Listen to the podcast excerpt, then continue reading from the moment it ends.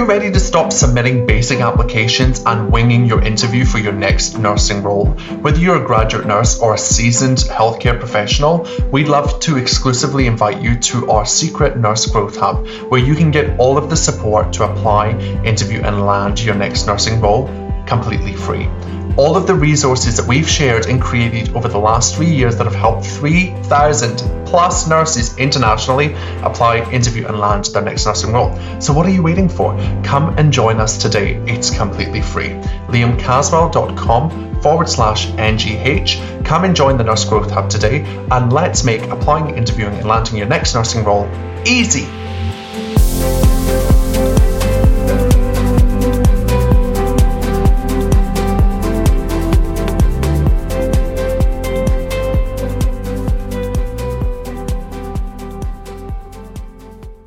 Take the blinkers off and get all the information you want, listen to the stories. You can do a bit of comparing and whatever. But if you combine all the information gathering with a positive mindset and then put the blinkers back on and go down your path intentionally, that's what you want to do.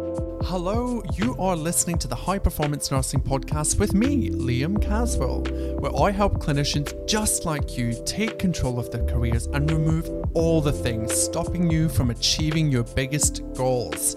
Let's dive in. Hello and welcome back to the High Performance Nursing. It is so exciting to have you here spending your precious time with us today. Today we have some amazing guests who are very shy.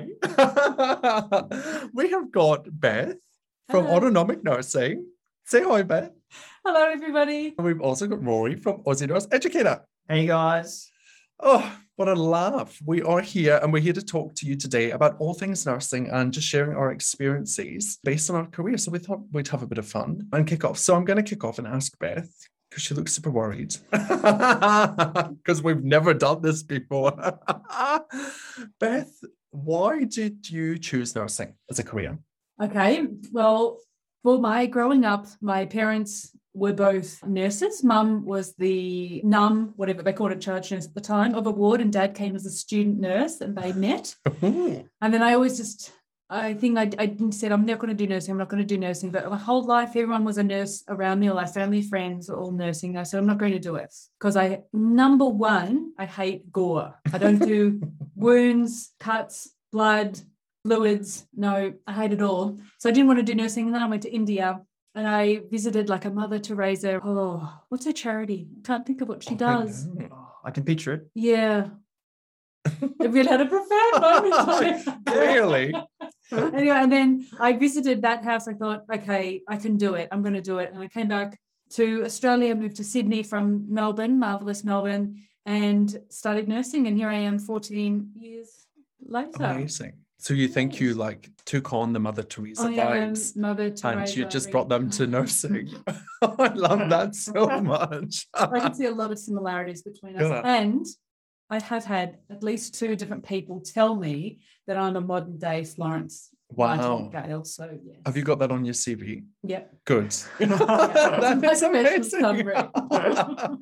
We've taught you well. I'm curious, do you think that because your parents were nurses that you were more inclined to become a nurse? Because a lot of people have that kind of caring familial line and that influences the decision making. Would you still, looking back, choose to be a nurse based on your experiences so far?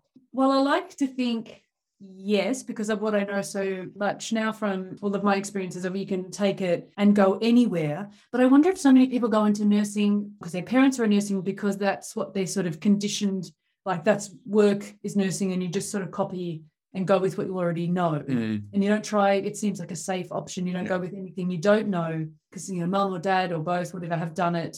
And it seems like a safe and clear option. So people just Mm. go with it. And I didn't go in thinking it was easy because mum and dad constantly talked about how hard it was. Yeah. Particularly dad, it'd be interesting to hear about you two, is saying he just found it very hard being a male.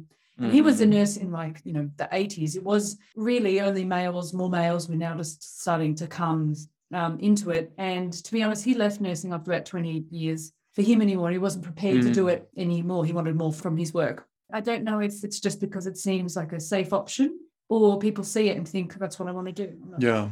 I think it certainly is familiar. Like for me, my mum worked as an aged care worker. Mm, And I saw her growing up. I spent half my life in a nursing home as a kid, Yeah. which was fun yeah. and grim at the same time, as you can imagine. Mhm. And that influenced my decision making. I think it was very familiar Yeah. and it seemed easy. And also in the UK, as we mentioned today, we've been doing a co-working day. My degree was free and I got paid six thousand pounds a year to study to be a nurse, which is phenomenal. And it definitely did incentivize me because I was looking at lots of different paths. And then I went, oh, nursing will pay me money whilst I study and it's free.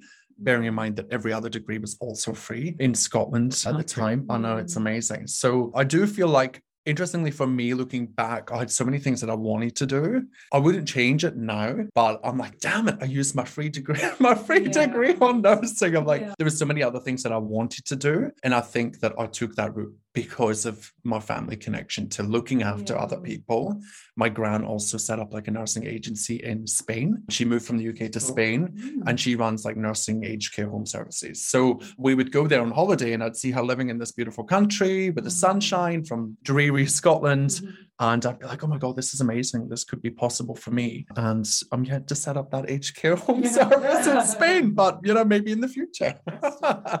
what about you, Rory? Why did you choose to become a nurse?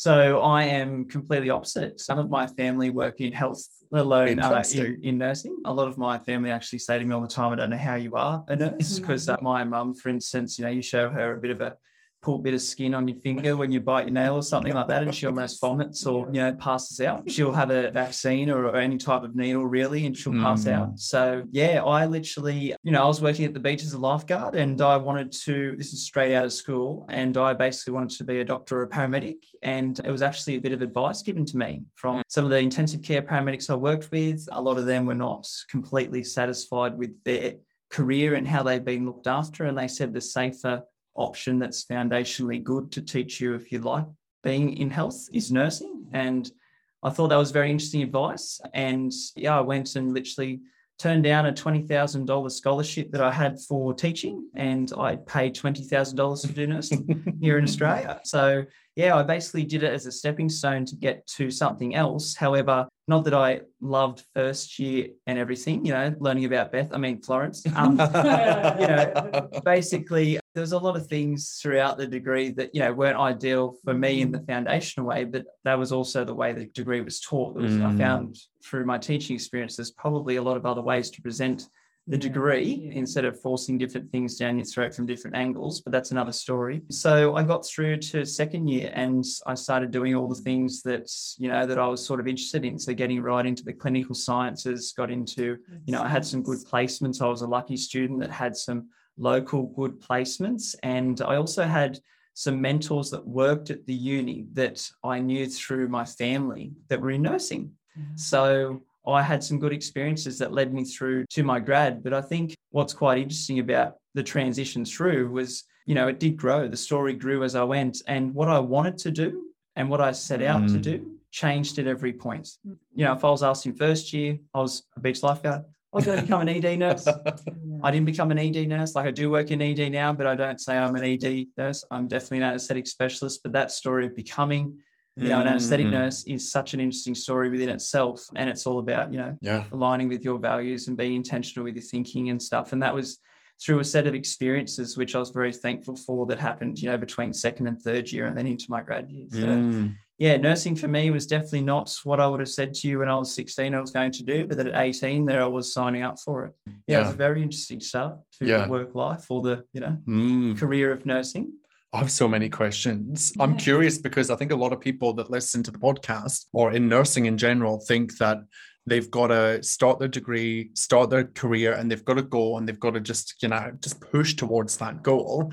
But I guess what we've all kind of learned to be true is that the goal that you have when you start is going to change and you need to allow it to change. Mm. I'm curious, you mentioned ED was your kind of goal and you went to peri-op. Beth, what was your big goal? Like, what was your like ultimate impossible goal?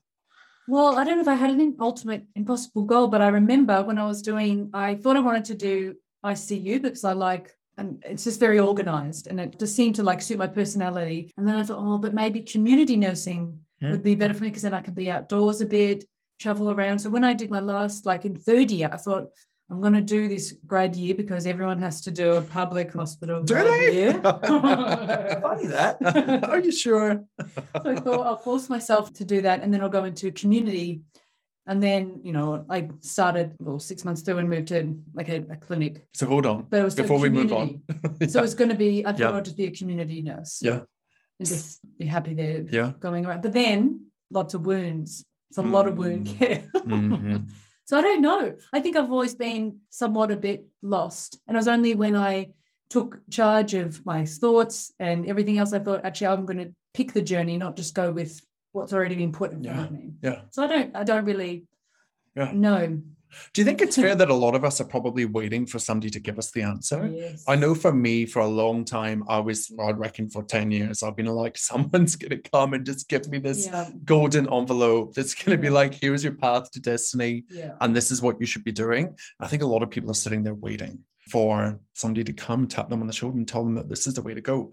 And this is the challenge, right? We see it all the time on Facebook, we see it on social media. There are so many pieces of advice flying out there that are coming from people's lived experience Mhm. versus like a non-judgmental, respectful, clean space where we're like, actually, what do you want? Like, and I love Mhm. that when we all, all three of us do that, where we question people, we say, well, what do you want? What is it that you actually want? And people are like dumbfounded. They're like, what do you mean? What do I want? I get to decide. And you do, right? Mm. Yeah. So you chose to move out of a graduate position Yeah. after six months. Yeah. And you still managed to get a job for the rest of your career. And you've been paid as a nurse for 10 years. Sadly, for My goodness. years, I've never been. Oh my without a job. goodness. How is that even possible? Jokes aside, so many people believe that's true, right? Yeah. Because we've been led to believe in the industry that if you stop at, I know we all get this message like nearly every day. If you leave a graduate program halfway through, you're never going to get a job again. what do you got to say to that? I well, what two days ago got an email from a lady who works in a GP clinic and she's in her forties and she was thinking that if she took a scrub scout role that she applied for that she basically wants, but she thought if I get this and I take it and I go and do it, I'll lose all my clinical skills. But being Mm, a scrub nurse Yeah. Is a clinical role. And Yeah. also, you know, if you've ever worked with a scrub nurse, they're incredibly skilled humans in various aspects. They're not just Mm. assisting the surgeon. Yeah. They're not just passing tools. That is the biggest myth in the world. They're often the leader of the room. Yeah. It's their operating room. And I think that, yeah, to think that you can leave one nursing job and just lose all your skills is crazy. Like we don't forget how to drive a car. We don't Mm. forget how to ride that bike that we probably haven't ridden in a few Yeah. years, you know, or, or five, ten years, because people don't ride bikes all the time. But I ride my own bikes, you know, motorbikes and whatever. But other people don't ride bikes after being a kid sometimes. But when you Mm. get on one, it's not like you're just going to fall straight back off. It's also what about those skills you're going to gain while you're doing something else. Transferable So- skills. So focus on the negative. Yeah. I mean, we always focus on what we're going to lose, right? Yeah. Like the perceived loss. Yeah. But you're right. Like, how about flipping it and looking at what you're going to gain? Mm. and like how much closer that's getting you towards whatever your goal is Mhm. and how is staying stuck where you are right now dreaming about the future Yeah. uh, benefiting you in any way shape or form. It's really interesting. So we've got a couple of myths that we've already busted which is you don't have to stay in a graduate program for the whole year. You can leave and give yourself the permission if it's not right tidy up your thinking around it is what i would say and then explore it and see what Yeah. comes uh, from that but you will be rehired Yeah. and Rory's just brought one up as well about if you leave a role for another clinical role, you're not going to lose skills and Yeah, yeah, you're not going to automatically be stripped of your AHPRA registration. yeah, yeah. what other nursing career myths do we hear? What other things come up? I get the one that's like, I can't apply for this. I'm not experienced enough Yeah. Yeah, yeah. all the time. Yeah. And I'm just like, really? Who told you that? There's like an unspoken rule that we need so much experience to apply for roles. Have you ever seen a role that says you have to have done a graduate nurse program before you apply? for? No, that's I actually a good point. Yeah, yeah. Yeah. So uh, that comes up a lot where people will say, you know, like I, well, you know, they might have a bad experience, might not be in line with them, their graduate role that they're in, and they're sort of having that. Should I leave? Should I leave? They didn't make the choice that Beth did straight Mm. away, or they're waiting on it. And it's like, well, I don't know one transition program, maybe in public health there is, but that says you have to have done a graduate program. So that's very interesting. If you actually look at it, public health are the only ones that call it graduate program fully now. Like there's other Mm. services out there Yeah. that now call it fellowship program and stuff like that. And they're trying to change that marketing behind Yeah. forcing people into a 12 month grad year. Because what is new What is graduate? it? I still don't know what I would have got by staying. I don't. Like, Yeah. What's a grad year for? Well, I did a I grad know what a grad year's for, but why can't you just start as a first year? You know Well, I mean? did. Like that's that was my career. Yeah. We have no grad years in the UK. It is not a thing. And I do, I'm probably going to get hung up for this, but I do think that graduate years are just, uh, I don't know. I don't think that they're a great thing for people to go into. I think that there's so much growth in learning in not having a graduate year and having to really lean into your learning. I think the support is amazing if it's there. Yeah, I but nine times out of 10, based on the people that I've worked with and being in the system and experiencing another health system Mm. where I didn't have any support and I just had to get on with it and trust myself and build the resilience Yeah. from the get go, I feel like that made me a stronger, more resilient, better informed nurse from the get go. I just had to lean into my own belief and my skill set.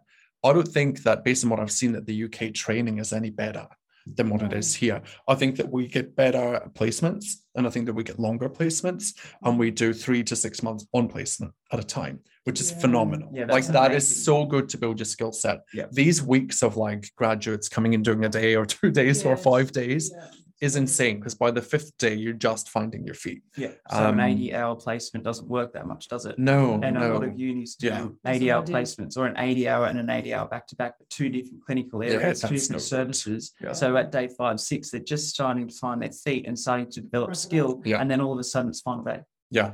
I think that's what creates the lack of confidence in our graduates Mm. and our students because they're going through that whole cycle of change, right? Within two weeks, they meet new people. It's scary. They're feeling all the fear. It's emotionally draining.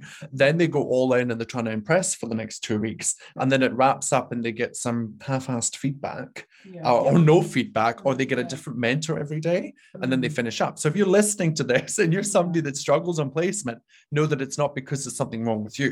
There's something wrong with the system and how it spits you out and what placements it gives you. Yeah. And I also do a lot of work in trying to motivate preceptor staff and mm. nurses to work with students. Do you think that Part of your code. They're probably, yeah. Well, not only that, do you think they're that motivated to help a student that's only there for 80 hours who might spend literally eight days, eight shifts out of 10 settling in? Yeah. No, but if they're there for a month, five weeks, I find anyway, the third years and that that spend four to six weeks Mm. at a hospital or wherever they're doing placement, the staff see that change. They see that interest shift and they find that they've got a lot more direction and they're a lot more independent and able to lead their Yeah. journey because Yeah. they've been able to settle into the environment, understand how the shift works, but also how the department works, how the flow of the patient care Mm. works, and then get to know a few of the maybe the medical teams or the you know other people involved in the services around the area that they're in. So I think Yeah. there's a lot of value in longer placements Yeah. for students. It is hard because they don't get paid, but Mm. you know that's I think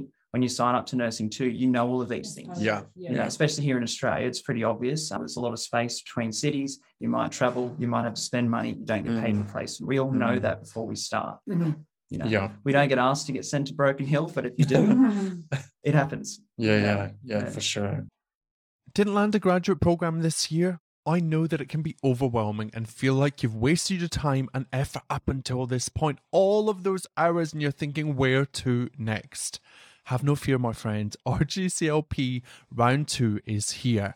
Our graduate career launch program will help you land your first nursing role. It's 100% guaranteed. Get all of the comprehensive support that you need to apply, interview, and land your first nursing role. Many of you listening are thinking, but I've just got to settle for anything. I can't be fussy now. And we do not agree. Come and join us in the GCLP, and we will show you how to create your first dream role in a specialty that you want to work in. If that sounds like you, book a call with me to explore this further. Spaces are limited, and we'd love to help get you into your first nursing role. It's totally possible for you.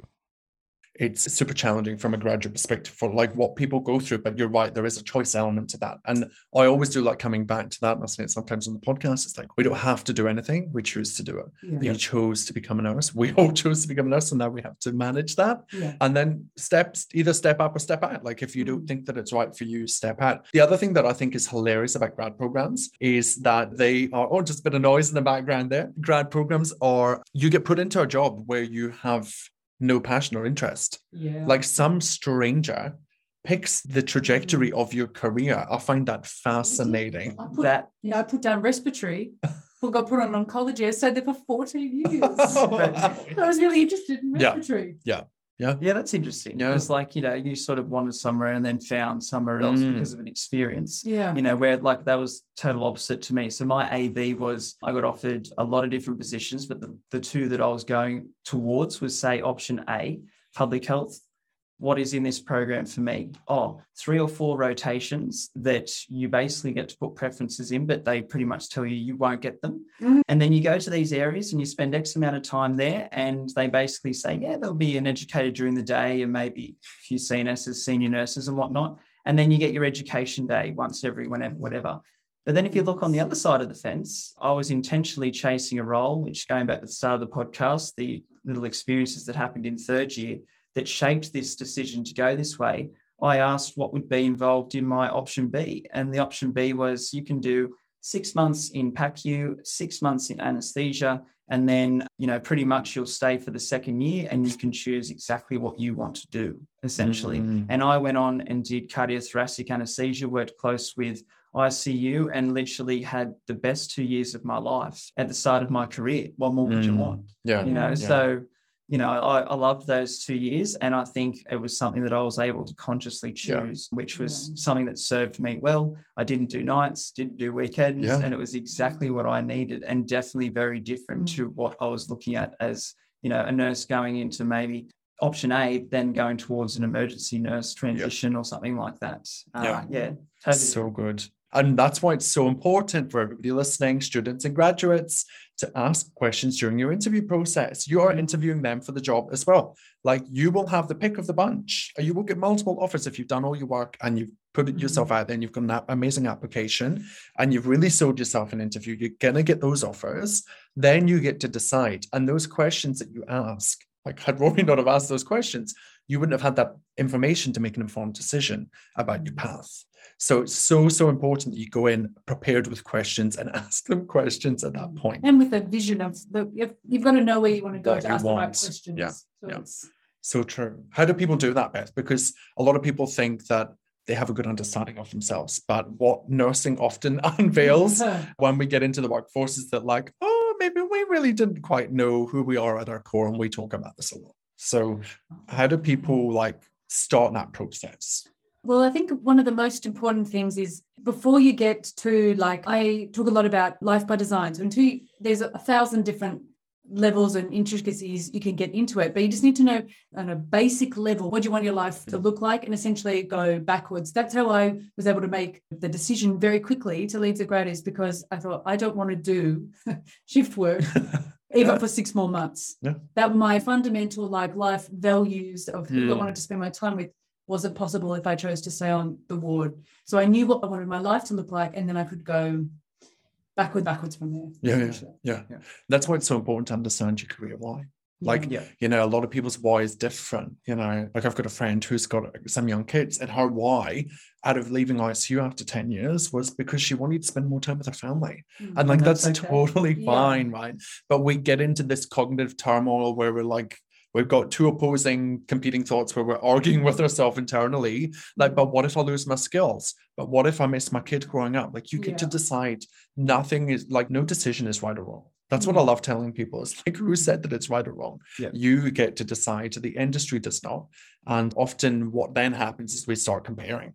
Because now my friend is like, oh, but you know, I'm not as far ahead in my career. I'm Yeah. like, but you're getting to see a beautiful baby Mhm. grow, develop, and you can come back in at any point. that you Comparing can be helpful, but it's not actually the best thing for you to do. Mm. Like the best thing for you to do is to run your own race and Mhm. design your own path. And yeah, I think like maximizing opportunities is huge. You know, like it, you can get some pretty bad placements. And even if you look at like say a mindset approaching placement, I went from an ED placement in my first semester, third year to five weeks as a final one that I wanted to go to an ICU, theatre, or ED again. And I got a surgical ward in a regional hospital. Mm. So I did my final assessment. It was a say a three hour walk around with a facilitator where they judged you on how safe you were over the three hours and said you could be a grade. What they should have said is you could be a nurse next year. And I basically did that on day nine of a 25 day placement. Then went to ED in that hospital for a week, saw the reality of no doctors in an ED with three nurses running the whole ED. And then I got the opportunity to go to a recovery unit, which then quickly went into a day in or a couple of days with an anesthetist in theatre. And that is where my life changed forever. So Mm. maximizing what might seem to be not so great for you initially, changing your mindset about that situation and then approaching it and creating your new Mm. beginning and, and just basically creating your own path is so powerful. And then that literally set up my career. I went into anesthetics and stuff, and I did do other things, you know, after my grad year and stuff. But I came straight back to peri anesthesia, and that's where I specialized and where I became an Mm. educator and what and essentially set up my path to now. Yeah. So um, yeah, it's you've got to maximize those opportunities. If you're only getting 18 to 20 weeks in an RN degree, you need to maximize those opportunities. Totally. Yeah. I always get a bit concerned when I hear people say, oh, but I've got a bad placement, or I'm not excited about this placement that's coming mm. up. Because your nursing degree is the only time in your career that you get the opportunity to sample everything that you possibly can sample. Yeah. That's the whole idea behind it. So if you're stuck on the fact that you want peds, that's fine. That's amazing. You've got that clarity. But I'm always like, lean into every experience because aged care will make you a better pediatric nurse.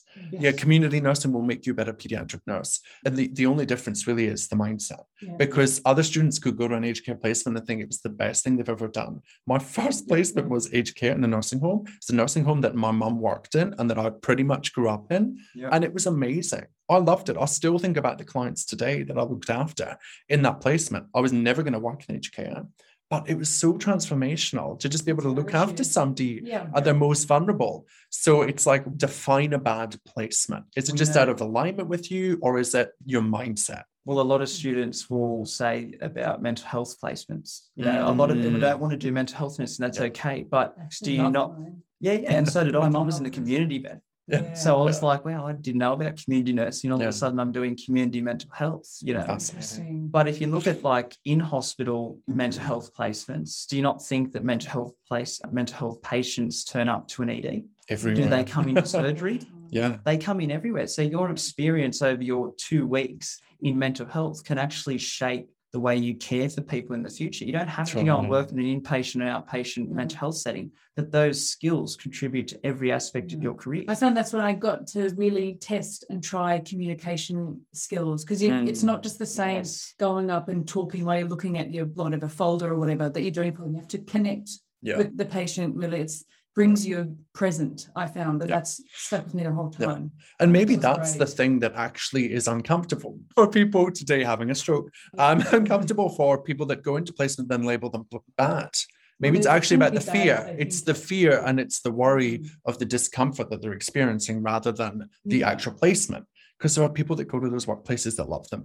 You know, so it doesn't mean that it's true that it's a bad placement. So maybe get super conscious about the stories that we have around those placements. So, so powerful to look at our mindset in that space. Yeah, I actually I had a student who went into mental health and was sort of a bit of a downer about the idea of it. And she sort of had an open mind. And at the end of the two weeks, she said, you know what, I actually really loved it because on a surgical ward, all we seem to care about is what we did surgically to the patient, leg. the wound, the leg, whatever. but in mental health, we care for the whole person. We Yeah. talk to them, we get to know them, and then we care about their BGL. We care about Yeah. their leg wounds. We care about all those other things as well as the whole holistic person, like the psychosocial Mm. side that sometimes we might be too busy on a ward to get to, or we refer straight on to a social worker in a public hospital or something. But reality of it is private hospitals, the nurses Mm. bridge all of those gaps. Yeah, yeah. And she had a great like perspective shift. And then all of a sudden was like, oh, maybe consider mental health nursing in the future. I love that. Yeah, It's it's so good. I think also we run the story that we need to be busy all the time. If we're a nurse, like Mm. there needs we need to be busy. We must be busy, and I'll see that in my own life. If I'm not busy or like at work or in my personal life, I feel like I'm unproductive and I don't. I'm not good enough. I'm not worthy. And I've got to work harder. I think we all run that story to a degree. Would you agree? Oh, Yeah. It's even backed up somewhere. Like I had a Yeah. manager previously who would literally say, get the feather duster out and go dust stuff. Yeah. If you're sitting at the desk, people get up and get moving.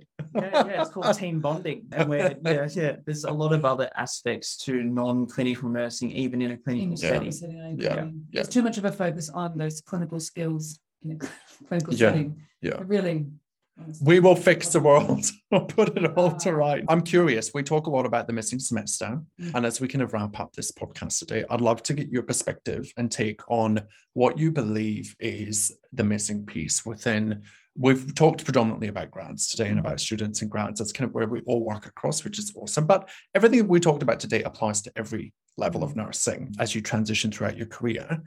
What do you think is the, if you could pick one thing that you wish all nurses could have taught to them, what would it be and why? And I'm going to start because you're both thinking. Okay. I've thought about this. I, mine's would be mindset. Uh, Mm. for me, I was a victim for so long in my nursing career. I really sat in that space where I thought everything was happening to me, that I was being bullied, that I was, you know, different, I was unique, and I was the outsider. I had all of these internal narratives that did not match my external world. And it held me in this place of suffering, anxiety, depression. I had therapy for years. So I think being able to manage your mindset and to see both sides of the coin, to be able to shift your perspective and be able to understand that everything that happens to us externally is an external situation and it has no impact on us Mhm. until we let it.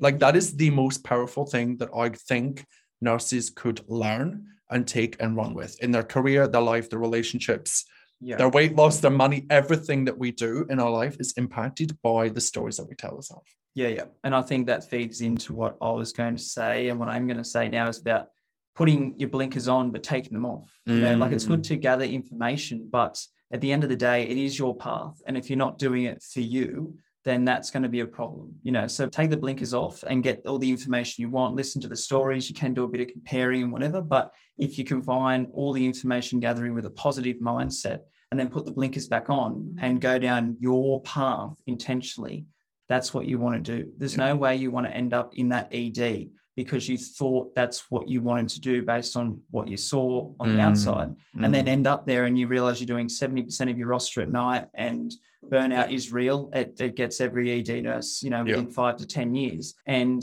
you know, it's one of those things you need to have a path that's for you.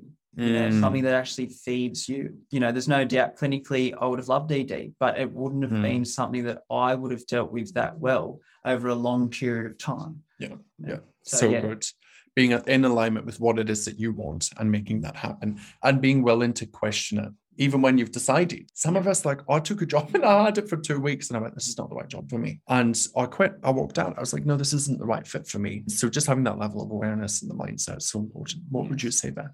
Well, I think also it's somewhat following on from Rory, but it's into somewhat like personality testing. Mhm. So, I mean, that's the same as me. Like, I quite like clinical nursing. Well, I did at the start of my career.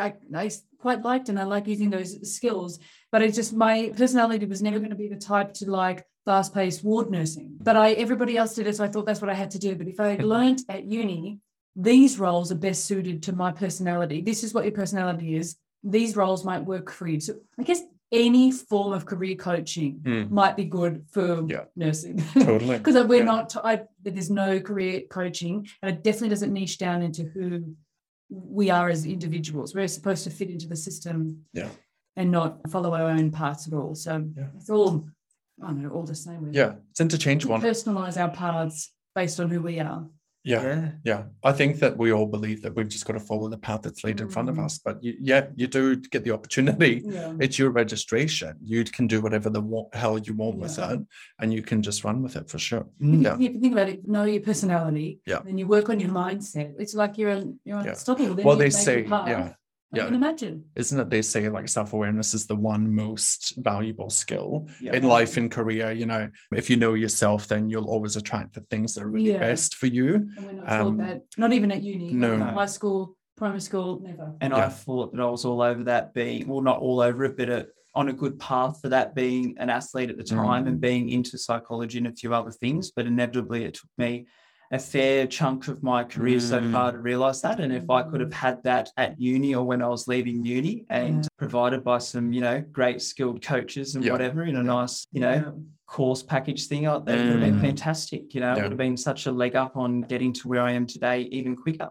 Yeah, yeah. I think we do look, I certainly look to the unis for all the solutions. And it's interesting actually because they're an academic institute, right? And Yeah. like it's like Mhm. where do they draw the line? They could teach us so much and we don't even come out with all of the clinical skills that we need, right? Yeah. And there are gaps there as well. So I agree. Like I think it's a responsibility that could be woven into the uni or externally or even in the workforce. It definitely needs to be provided in the workforce. But as you said, academic, that's what they do. So Yeah. like they send So you they out on understand. placement to get that Yeah. other part. Yeah, yeah. Yeah. Yeah. So then you might need to look outside of your university to Mm. get what we're talking about today. And- Yeah. And that's a good lesson for your nursing career. Yeah. Yeah. like you know if you are working in a place where your manager is a hot mess and they're not supporting you because they exist or your educator or you're just not getting the support that you need because they don't have the time.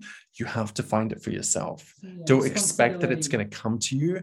We've all tried it. It didn't work unfortunately. Yeah. and you just get yourself in this cycle. I think all of us three have done a lot of coaching, like personally for ourselves and for our businesses. And that's when it's really grown. And Mm, it's what's been a huge benefit to me is talking to someone else and getting guidance on what I should be doing and more about myself made a big difference. totally Yeah. yeah well i think that's why we all do what we do now Mm, because we can see the impact that it has Yeah. and that it's truly transformational for people to experience coaching, even just one coaching session, because coaching for me gives me options. Yeah, yeah. Whereas I think we've all been led to believe that we have one thought or one belief and that's it. yeah. Like that we believe that we're underconfident because we stuffed up in that interview.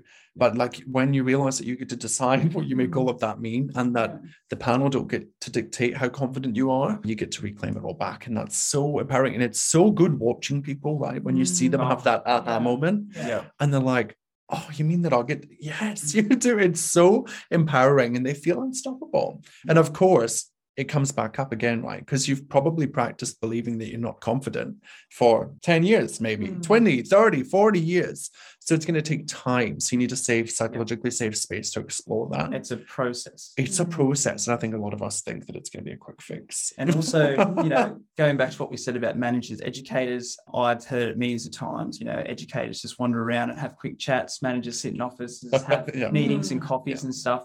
The reality of it is uh, there's a lot of things behind Mm. doors that educators and managers do. And, you know, we'd love to sit there all day and help everyone. We really would. But the thing is, we don't have the physical time and sometimes we don't have the resources either in that Mm. institutional service and, and whatnot. So Yeah. looking outside of the box and yeah, putting your blinkers back on and designing your own path, getting the help you need can di- literally transform your life um, and your career. Yeah. Totally. Yeah. And it is kind of irrational for us to expect that one educator can service 50 to 100 to 200 up to even more people in a health service and provide them with the clarity and the guidance that they need and want. It's kind of irresponsible of us to think that that's the Mm, case Yeah, yeah. in my experience. So, as we wrap up, I would love to explore last question. We've talked a lot about some of the challenges, some of the difficulties we face in the industry, some tips and tricks, busted some myths.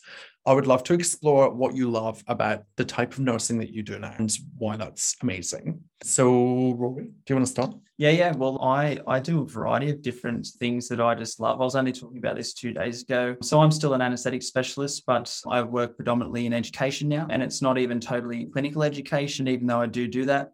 I work with university doing student facilitation stuff, which I still do love, but I love my digital education online, and you know I'm doing a lot of different stuff, creating some different platforms for the future of nurses and also nurse creators and stuff. So if you look at where nursing started for me and where it transitioned to, I use a lot of different skills in my day-to-day stuff today. And it's sort of like get up and what am I doing today? It's it's just super fun. And tomorrow will be different. And then all of a sudden in the next year will be even different Yeah. to today. So you can transition what you do and still maintain your identity if you want to call yourself a nurse. But I look outside of that box. Like I'm Rory and I do what Rory does. Yeah. And this is all the things that I do and I love it. So yeah, I'm still a bit of a clinician, but education and yeah, all the mixed bag. Yeah, I think that's such a big fear though that people have. Like I have that fear as well, like calling yourself a clinician when you don't maybe work as much clinically. But there are like think of your directors of nursing, your ADONs, your Mm. CEOs.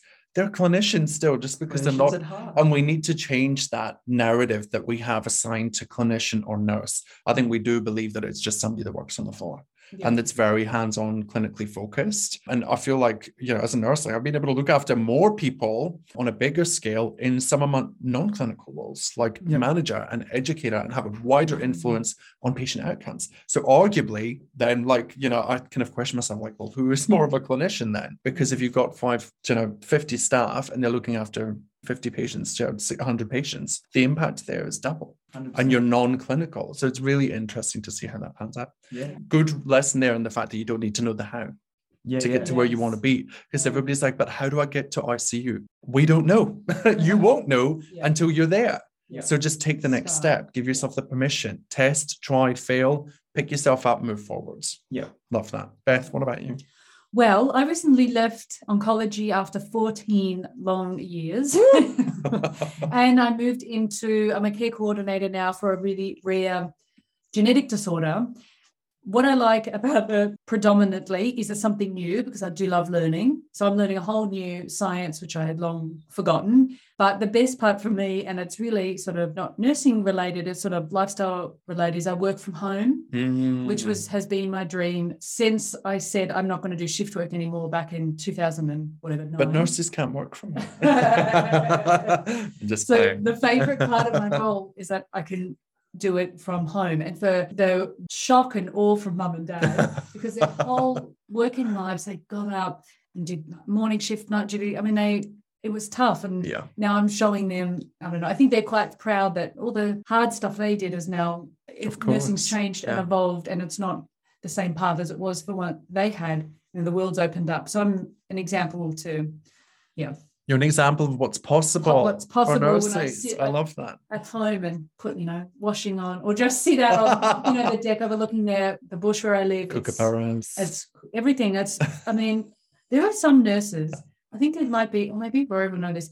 You can't go outside on your breaks. Some people, Mm. and it's like, Yep. years- Yeah. and I'm not. For, for I've worked. second, I've worked somewhere know. where we were told that you can't go Goodbye. outside your break. You can't go down to the shops and whatever. That's It's not like good. you do not own me for that thirty minutes a day. I'm sorry. I'm going out to get vitamin D. Yeah. Like, Because, and I, yeah. I often go outside. I go sit in my van. I you know look at sun. Yeah. It's beautiful. Well, I can take my laptop for my care coordinator role and just sit outside Go to the coffee breeze. shop. It's like I work for my local coffee shop. It's just a total lifestyle change, which is amazing. Plus intermittent flying around Australia. Plus intermittent flying in Australia for this role, which I'm incredibly lucky. like yeah. gold flying status. I just get around. But when you leave a, a clinical role and you take a non-clinical role like that and you travel the country, you take a mm. huge pay cut, right? Yeah, yeah. I'm being not. sassy today. It's so interesting that we all think that. Oh, yeah. We've all been taught that, right? You know Like what? that- Actually, just I forgot about the money because money. no, but money. I mean, Yeah. whatever, pay rise is, is nice, but that's not my only driver. I wanted a better life Yeah. for myself. I One didn't want to be piece of tied anymore. Yeah. I wanted to be at home more, and I made it happen. Yeah. I worked backwards. But people believe that if you leave and you take a role like that and you Yeah. work from home, you're going to get paid Yeah, less. they're wrong. Yeah. and when you do these things, you end up networking more. I look at Yeah. most people Yeah. network in their area or where they do Well, placement. yeah. You're networking all over Australia. Oh, yeah. Yeah. yeah. You know, Yeah. it's amazing. Incredible. And this role, actually, if I may say so, they came to me. So that's another Headhunted, untapped, it happens. Yeah. resource. They they knew about my other nursing experience, and they said you would be a perfect fit for this. Can we pay you more to stay home in your pajamas? I said, okay.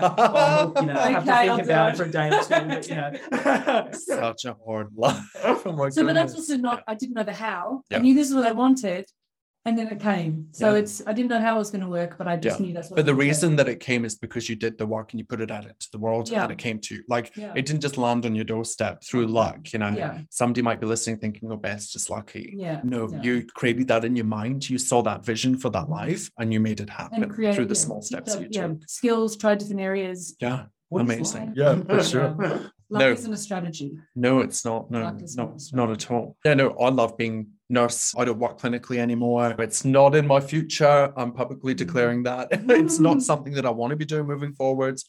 I get that question a lot through Instagram. And my response to that is that it's not where my skill set lies. My skill set lies in helping nurses empower nurses Mhm. and helping them transform their careers, their lives, their Mhm. mindset. And I just want to be an example of what's possible for nurses in their career, like we all are. And I think that that's what's amazing Yeah. and so exciting to be surrounded by you both. But um, yeah, it's so empowering to really lean into what it is that we have as a skill set and then just to go for it. like the fails, the successes, all of the things, whether you're a nurse on the floor, whether you're an educator, a num, a nursepreneur, whatever you choose to do, anything is possible Anything. without knowing the how. Yep. You just got to put it out into the world, believe that it's possible, and take action until you achieve it. And if you trip up and you fail, good, you're trying, That's keep it. going. Yeah, it's data, collect the evidence, and move forward. And I think that's one thing that we all probably as nursepreneurs have recognized is that the failing is such an integral part mm, Yeah. of building a business. So any entrepreneurs that are listening that are avoiding failure, lean into it and embrace all of it. That's it. Amazing. Well, thank you so much for your time. This has been fun. Thanks so much. We'll mm-hmm. have to do this again. Make sure that you go and check out Beth at autonomic underscore nurse or autonomic. Yeah. At autonomic underscore nurse. Autonomic Beth's on Instagram and everywhere else at autonomic underscore nurse and Rory's at Aussie Nurse Educator across all platforms. Yep. Yep. That's great. Amazing. And you know where I am, so you can come find me. But yeah, I'd love this chat. Until next time, everybody, stay safe and stay forever curious. And we'll see you in the next episode. Thanks, guys. Bye. See ya. If you enjoyed listening to this podcast, you have to come and check out our high performance nursing membership, my monthly coaching program where we take what we teach in this podcast and we take it to the next level to help you thrive as a high performance human and a nurse. Join us at liamcaswell.com forward slash HPNM. I would love to see you in there. I'll see you in coaching.